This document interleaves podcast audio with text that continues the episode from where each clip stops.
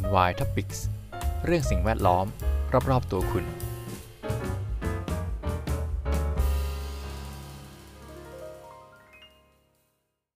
สวัสดีครับ ทีนี้ต้อนรับเข้าสู่รายการ w e t Topics กับผม พีทันสถิตพเนพดีครับ ก็มาต่อกันในพาร์ทสของอการประชุมขอบ 27 นะครับ จริงๆ ผ่านมานานแล้วผม ทำช้านะครับกว่าจะมาสรุปกันนะครับเป็นเฉพาะ leaders global leader ด้วยนะครับ ก็คือเป็นผู้นำของโลกนะครับ ก็จะมีประมาณ 7 ประเทศนะครับ part ก่อนเนี่ยผมพูดไปแล้วประมาณ น่าจะแค่ที่เดียวมั้งที่อเมริกาเนาะก็ part นี้ก็จะเก็บให้หมดนะครับผมเริ่มที่ UK ก่อนนะครับ ก็อันนี้ผมเอาเนื้อหาบทความมาจากข่าว bbc.com นะครับ UK leadership and dithering dither ก็คือเป็น phrasal verb นะครับแปลว่าเหมือนอารมณ์แบบลังเลไม่อ่าภาษาไทยอาจจะเป็นกลืนไม่เข้าคายไม่ออก แบบพูดไม่ออก พูดไม่ถูก แบบการกระทำมันค่อนข้างย้อนแย้งอะไรเงี้ยนะครับ ก็สหราชอาณาจักรหรือ UK เนี่ยก็จัดงานประชุม COP 26 เมื่อปีที่แล้ว งานก็ผ่านไปได้ด้วยดี แล้วก็มีผลตอบรับค่อนข้างดีนะครับ มีการร่วมมือกันมีการ secure major global pledge ก็คือเหมือนเป็นสามารถสร้างข้อผูกมัดหรือว่า คำปฏิญาณที่สำคัญสำคัญที่เกี่ยวข้องกับ climate change ได้นะครับ แล้วก็เป็นผู้นำนานาชาติระดับนานาชาติเลยครับเรื่อง climate แต่ในปีนี้เนี่ย UK ค่อนข้างน่าผิดหวังในฐานะผู้นำเนื่องจากว่าผู้นำประเทศเขาที่เป็นนายกคนใหม่ครับก็ไม่ได้มาเข้าร่วมงานด้วยนะครับ ก็อาจจะแสดงถึงความไม่ได้ให้ความสำคัญขนาดนั้นนะครับ ในส่วนของนายกรัฐมนตรีคนใหม่นะครับริชี่สุนักเนี่ยก็ ตอนแรกว่าจะไปนะครับ COP 27 แต่ว่าสุดท้ายก็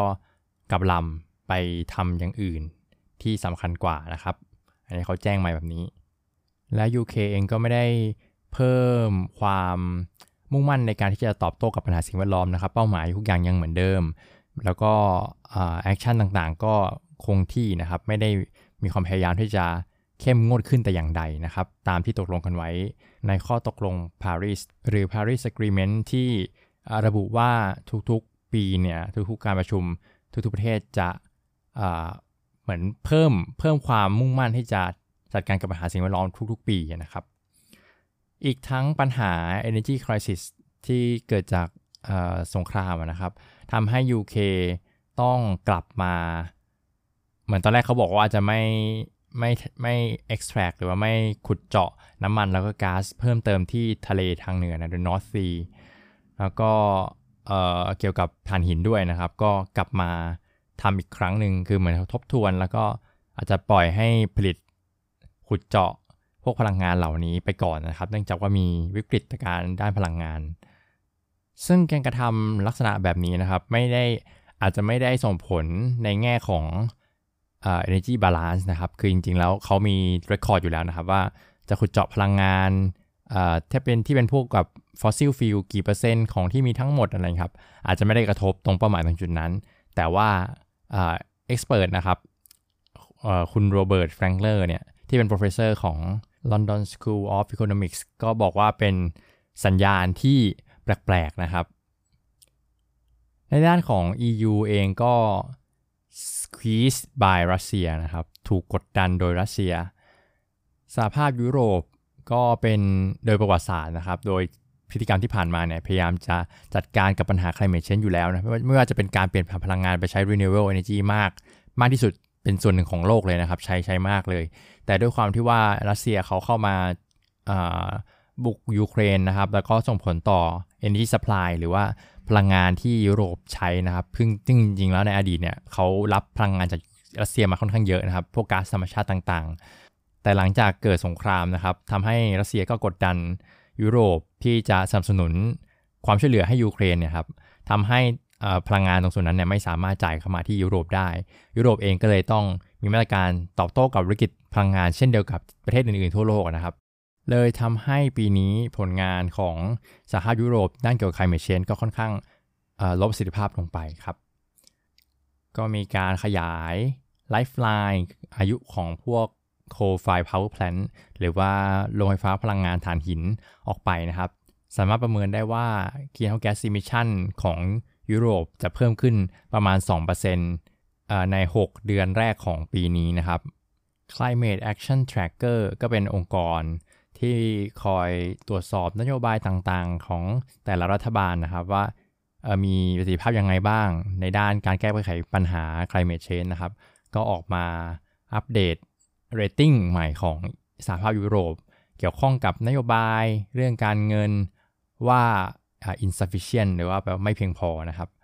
จากการที่ EU ไม่ได้อัปเดตแผน NDC หรือว่า National Determined Contribution แผนที่จะบอกว่าเรามีความมุ่งมั่นในการช่วยแก้ไขปัญหา climate change ยังไงครับ แต่ทางศาสตราจารย์ฟ็อกเนอร์ก็มองว่าการกลับไปลงทุนในเชื้อเพลิงฟอสซิลเป็นแค่ชั่วคราวเท่านั้นนะครับ แล้วก็เสนอให้ EU ใช้โอกาสนี้ในการลงทุนพลังงานที่เป็นในส่วนของ renewable energy จะดีกว่านะครับ ไหนๆก็ขัดแคลนพลังงานแล้วเนาะก็ใช้จังหวะนี้นะครับ เพิ่มประสิทธิภาพหรือเพิ่ม capacity ของ renewable energy ไปเลย เพื่อให้มันเพียงพอนะครับ เพราะปัจจุบันเนี่ยก็ต้องยอมรับว่าเขาก็พึ่งพา fossil fuel อยู่มากนะครับ แล้วก็สถานการณ์ตอนนี้เนี่ยถูกกดดันโดยรัสเซียไม่มีพลังงานมาจ่ายให้เนี่ยเขาจะต้องพยายามหาแหล่งพลังงานใหม่ๆ ซึ่งถ้าลงทุนลงไปใน renewable เลยเนี่ยก็อาจจะทำให้มีผลดีในระยะยาวนะครับ แล้วก็มีแผนใหม่ว่า the repower EU plan นะครับ เป็นอาจจะเป็นแผนเรื่องเกี่ยวกับ renewable energy ของของฝั่งยุโรป ก็ตั้งเป้าหมายว่าจะเพิ่มสัดส่วนการใช้พลังงานที่เป็น renewable energy ในยุโรป ในปี 2030 จาก 40%เป็น 45%ก็ยังมีเรื่องที่ดีอยู่บ้างนะครับ มาถึงประเทศอินเดียกันบ้างนะครับ อินเดีย big ambitions hamper by coal พาดได้แสบนะครับ อารมณ์แบบมีคำมุ่งมั่น แต่ถูกหยุดชะงักด้วยถ่านหินนะครับ อินเดียก็เป็นประเทศหนึ่งที่มีอัปเดตค่อนข้างน้อยนะครับในปี 2022 มันเป็นไปไม่ได้เลยนะครับที่จะพูดถึงอินเดีย โดยไม่พูดถึง progress หรือความก้าวหน้าทางด้าน climate change อินเดียประกาศว่าจะลด greenhouse gas emission intensity by 45%ในปี 2030 หมายความว่าจะต้องมีแผนที่จะลดการปลดปล่อยก๊าซเรือนกระจกต่อดอลลาร์ต่อหน่วยเงินนะครับทำไมต้องเป็นอย่างนั้น เพราะว่ากินเท่าแก๊สในส่วนใหญ่ส่วนมากจะเกิดมาจากภาคพลังงานนะครับ แล้วก็อินเดียเนี่ยเป็นภาคอ่าเป็นประเทศที่ใช้พลังงานค่อนข้างมากนะครับ เนื่องจากว่าประชากรเขาเยอะ เพราะฉะนั้นก็หลีกหนีไม่ได้นะครับ จากการที่ต้องมาเทียบกับเรื่องเงิน เพราะว่าเป็นเรื่องสำคัญ ประเทศอินเดียก็ไม่ได้เป็นประเทศร่ำรวยอะไรนะครับ ถ้าจะให้เป็นไปตามเป้าหมาย ประเทศอินเดียจะต้องติดตั้งพลังงาน renewable energy มากกว่าเกือบ 50%นะครับ ถึงจะทำให้ตอบสนองเป้าหมายเดิมได้ แต่ตอนนี้อินเดียกับมีแผนที่จะเปิดเหมืองถ่านหินกว่าอีก 100 แห่ง ซึ่งเขาก็รู้กันนะครับว่าถ่านหินเนี่ยเป็น most polluting fossil fuel ก็เป็นแหล่งเชื้อเพลิงที่ มันสร้างผลกระทบด้าน climate change มากที่สุดนะครับ แล้วก็มีเรื่องสุขภาพด้วยมีฝุ่นมีหลายอย่างนะครับ ก็อาจจะทำให้ตัวเลือกพลังงานของเขาเนี่ยเป็นเหมือน barrier to those ambitions ก็เป็นตัวขัดขวางกีดกันความมุ่งมั่นของเขาเองนะครับ อย่างไรก็ตามในประเทศอื่นๆเองก็มีลักษณะแบบนี้เหมือนกัน ทางศาสตราจารย์แคมยาโคฮารีแห่ง London School of Economics ก็ แนะนำว่ามันเป็นการแก้ปัญหาระยะสั้น เพื่อจัดการกับปัญหาวิกฤตพลังงานนะครับ Climate Action Tracker ก็บอกว่าความมุ่งมั่นของอินเดียค่อนข้างจะแบบไม่ไม่ไม่ ambitious ไม่ ambitious เลยนะครับ ไม่ไม่ท้าทายไม่ไม่มีความมุ่งมั่นขนาดนั้นนะครับ บราซิลมีประธานาธิบดีคนใหม่นะครับ เป็นความหวังใหม่หรือเปล่า บราซิลนะครับเป็นผู้ถือกุญแจหลัก ที่จะต่อต่อสู้กับปัญหา climate change ด้วยป่าอเมซอนขนาดใหญ่นะครับ เป็นเหมือนปอดของโลกสามารถดูดซับคาร์บอนไดออกไซด์ได้จำนวนมาก จากผลการเลือกตั้งที่ผ่านมานะครับได้ประธานาธิบดีคนใหม่ จริงๆก็เป็นคนเดิมแหละที่กลับมาได้มีอำนาจนะครับ บราซิลก็พร้อมแล้วที่จะกลับมาต่อสู้กับปัญหา climate change แบบเป็นตัวหลักอีกครั้งหนึ่งนะครับ ในปี 2021 แค่ปีเดียวนะครับ มีการตัดไม้ทำลายป่าเพิ่มขึ้นถึง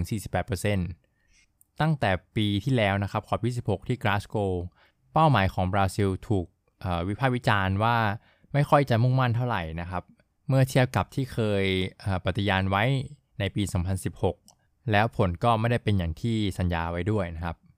ในอดีตบราซิลเคยใช้พลังงานน้ำเป็นหลักนะครับ ในในส่วนของที่เป็น Green Energy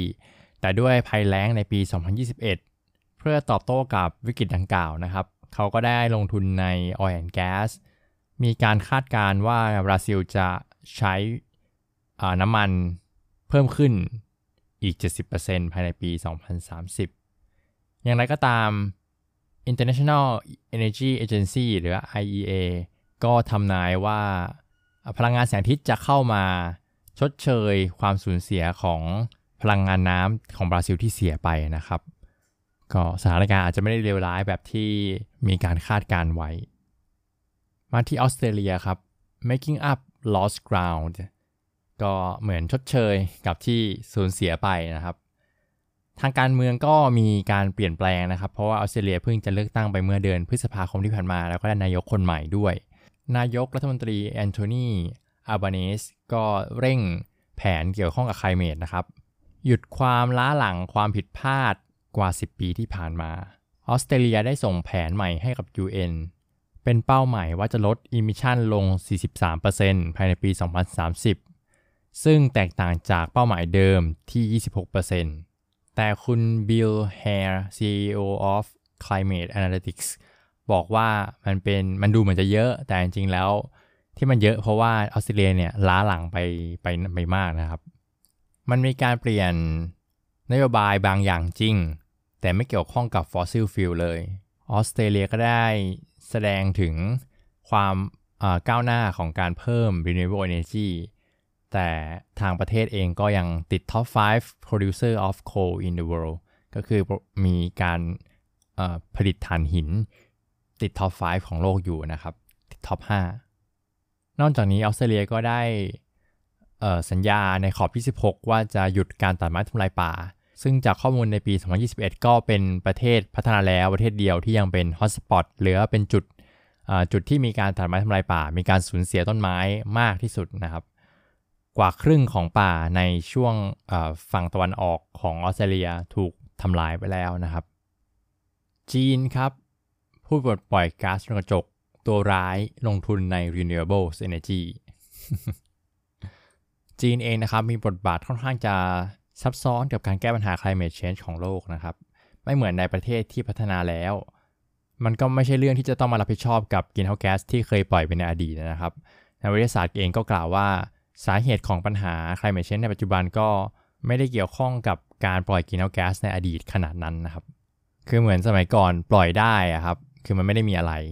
ราะฉะนั้นการปล่อยในวันนั้นน่ะมันไม่ได้มันคือมันสะสมในชั้นบรรยากาศจริงนะครับ แต่ว่ามันอาจจะพูดไม่ได้เต็มปากว่าตรงนั้นเนี่ยทำให้เกิดปัญหาณวันนี้นะครับ ก็ก็พูดได้ค่อนข้างยาก แต่ตอนนี้จีนกลายเป็น terrific polluter หรือว่าพูดปลดปล่อยมลพิษตัวร้าย เพราะว่ามีการเติบโตทางเศรษฐกิจอย่างรวดเร็วนะครับ อันนี้ก็อธิบายโดย Neil Hertz นักนโยบายศาสตร์อาวุโส ที่เกี่ยวข้องกับพลังงานและการเปลี่ยนผ่านพลังงาน ที่ Gratham Institute ก็เปิดเผยนะครับว่าจีนเนี่ยเผาถ่านหินกว่าครึ่งของโลก แล้วก็ยังรีลักแทนนะครับ ก็คือแบบเลิกลักแบบเอ๊ยยังไงดี ยังลึกลักยังไม่ค่อยอยากจะตัดคัตแบ็กก็คือยังไม่อยากจะตัดถ่านหินออกไป เพราะว่าคืออย่างที่รู้กันนะครับว่าเราก็มีนโยบาย หรือว่ามีพวกกับความมุ่งมั่นที่จะลดการใช้ถ่านหินอะไรเงี้ยแต่ด้วยความที่ว่าถ่านหินเนี่ยเป็นพลังงานที่ถูกนะครับ แล้วก็ คือพอมันถูกเนี่ยมันก็อาจจะทำให้มันมีประสิทธิภาพในการเอามาใช้เป็นแหล่งพลังงานทำให้เศรษฐกิจเนี่ยมันต้นทุนพลังงานต่ำครับเศรษฐกิจมันก็กำไรใช่ไหมขายของกำไรก็เติบโตเร็วอะไรเงี้ยอืมคือจีนก็คือประชากรเยอะที่สุดในโลกนะครับ ก็ต้องจะมีการจัดการพลังงานที่ค่อนข้างเข้มงวดนะครับแล้วก็ต้องมีราคาถูกด้วยเนื่องจากว่าเขาอยากจะเติบโตทางเศรษฐกิจ รวมถึงยังเป็นแหล่งพลังงานที่ค่อนข้างขาดแคลนได้ยากนะครับ มีเหมือนสะสม กักเก็บไว้ได้มันไม่เหมือนพวกแสงอาทิตย์ หรือพวกน้ำครับที่แบบเออน้ำแห้งน้ำแล้ง แสงอาทิตย์ไม่มีอย่างเงี้ยครับก็อาจจะเกิด energy shortage หรือว่าการขาดแคลนพลังงานได้นะครับ ซึ่งเป็นสิ่งที่หลาย ๆ ประเทศก็ให้ความสำคัญนะครับ อย่างไรก็ดีนะครับจีนตอนนี้เป็นผู้ลงทุนใน renewable energy พลังงานหมุนเวียนอะใหญ่ที่สุดนะครับตัวเป้งนะครับ กว่า 1 ใน 4 ของรถยนต์ที่ลงทะเบียนใหม่ในจีนเนี่ยเป็นรถยนต์ไฟฟ้า พวกเขามีความพยายามอย่างมากในการที่จะตั้งเป้าหมาย แล้วก็กำหนดกลไกต่างๆ รวมถึงการตั้ง peak carbon emission นะครับ ก็คือเซตปีที่ปล่อย emission สูงสุดเนี่ยจุดแค่ปี 2030 นะครับ อีกทั้งยังมีความพยายามในการจัดการ carbon emission ด้วยการปลูกต้นไม้ปลูกป่า ในเดือนพฤษภาคมประธานาธิบดีสีจิ้นผิงก็ได้ ประกาศความมุ่งมั่นที่จะปลูกต้นไม้กว่า 70,000 ล้านต้นภายในปี 2030 อีกด้วยนะครับ ก็ครบถ้วนทั้งเจ็ดประเทศ 8 ประเทศนะครับ นับไม่ถูกกันเลยทีเดียวเยอะมากนะครับ ก็เป็นตัวหลักๆของของโลกนะครับ ที่มีผลต่อเรื่อง climate change นะครับ ก็เป็นยังไงกันบ้างนะครับ ปีนี้รู้สึกว่าแอคชั่นจะน้อยนะครับ ข่าวเงียบๆเหมือนเอเปกเลยนะครับเอเปกเนื้อหาเป็นยังไงไม่รู้นะครับ รู้แต่ข่าวนายกไทยจัดอย่างนู้นอย่างนี้นะครับ แต่ว่าเนื้อหาเองจริง ๆ ไม่ค่อยมีอะไรหรือเปล่านะครับ เขาไม่ได้สื่อสารอะไรแบบเป็นจริงเป็นจังนอกจาก BCG นะครับ ซึ่งก็มันค่อนข้าง vague นะครับ ค่อนข้างแบบเอ๊ะอ่าแล้วมันก็สวยหรูครับแต่ว่า action จริงๆมันมันยังไงต่อเนี่ยเป็นจุดที่ผมว่าประเทศไทยขาดเยอะนะครับ คือพูดพูดได้ดีนะครับ พูดนู่นพูดนี่แต่ว่าแอคชั่นเนี่ย อันนี้ต้องมาดูนะครับ ในขอบเองก็ ไม่ได้เห็นอะไรขนาดนั้นเหมือนกันนะครับต่างๆประเทศก็แต่แต่เป็นโซนเดียวกันหมดทั้งโลกนะครับผมคิดว่าช่วงนี้มันมีปัญหาหลากหลายนะครับ ทั้งเรื่องสงครามเอง เรื่องวิกฤตพลังงาน เรื่องโควิด -19 อีกที่กลับมาระบาดระลอกใหม่เนี่ยก็คิดว่าโลกคงวุ่นวายอยู่ประมาณหนึ่งนะครับ มันก็เศรษฐกิจเอง อะไรเอ่ยก็ว่ามีปัญหาหมดนะครับ ทางด้านสิ่งแวดล้อมเองก็เหมือนมันก็ต้องถูกผลักออกไปนะครับต้องแก้ปัญหาอื่นก่อนอย่างเงี้ยครับเพราะมัน มันเป็นปัญหาที่อยู่ตรงหน้านะครับ ต้องแก้ปัญหาตรงหน้าก่อน ส่วนไคลเมชเชนเนี่ยมันก็เหมือนผีหลอกครับมามาวูบแล้วก็ตกใจสูงเลยตกใจแรง เช่นพวกน้ำท่วมหรือว่าเกิดเหตุเอ่อฮีทเวฟนะครับ ก็แต่มันเหมือนหลีกเลี่ยงไม่ได้ครับเป็นปัญหาสิ่งแวดล้อม ซึ่งมันแก้ปัญหาเฉพาะหน้าได้ได้ค่อนข้างยากนะครับ มันไม่หายขาด มันได้แค่เยียวยานะครับ ถ้าจะแก้ถึงต้นเหตุจริงๆเนี่ยมันก็ใช้แรงเยอะนะครับ ใช้ความร่วมมือกันหลากหลาย ซึ่ง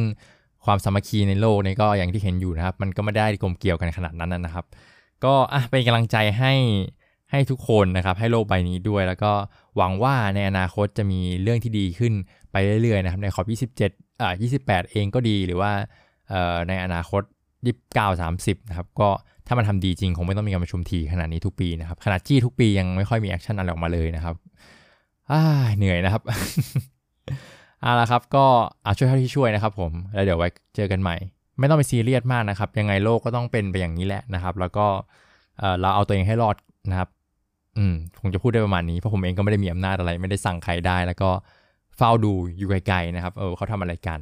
อืมเราก็แทงเขาเห็นได้ประมาณหนึ่งแต่ก็กลับมาที่ชีวิตประจำวันนะครับ ใช้ชีวิตให้มีความสุขนะครับ แล้วก็เสพข่าวรับสาร แต่พอสมควรอย่าไปเครียดมากนะครับ มัน เราคนเดียวเองนี่ไม่สามารถเปลี่ยนแปลงอะไรได้มากนะครับ เราก็ต้องอาศัย awareness นะครับ ค่อยๆ สร้างกันไปนะครับ แล้วก็วันหนึ่งก็จะเป็นวันที่สดใสของเราชาวโลกนะครับ เพราะสิ่งแวดล้อมอยู่รอบๆตัวเราสำหรับวันนี้ขอบคุณที่ติดตามนะครับ สวัสดีครับ NY Topics เรื่องสิ่งแวดล้อม รอบๆตัวคุณ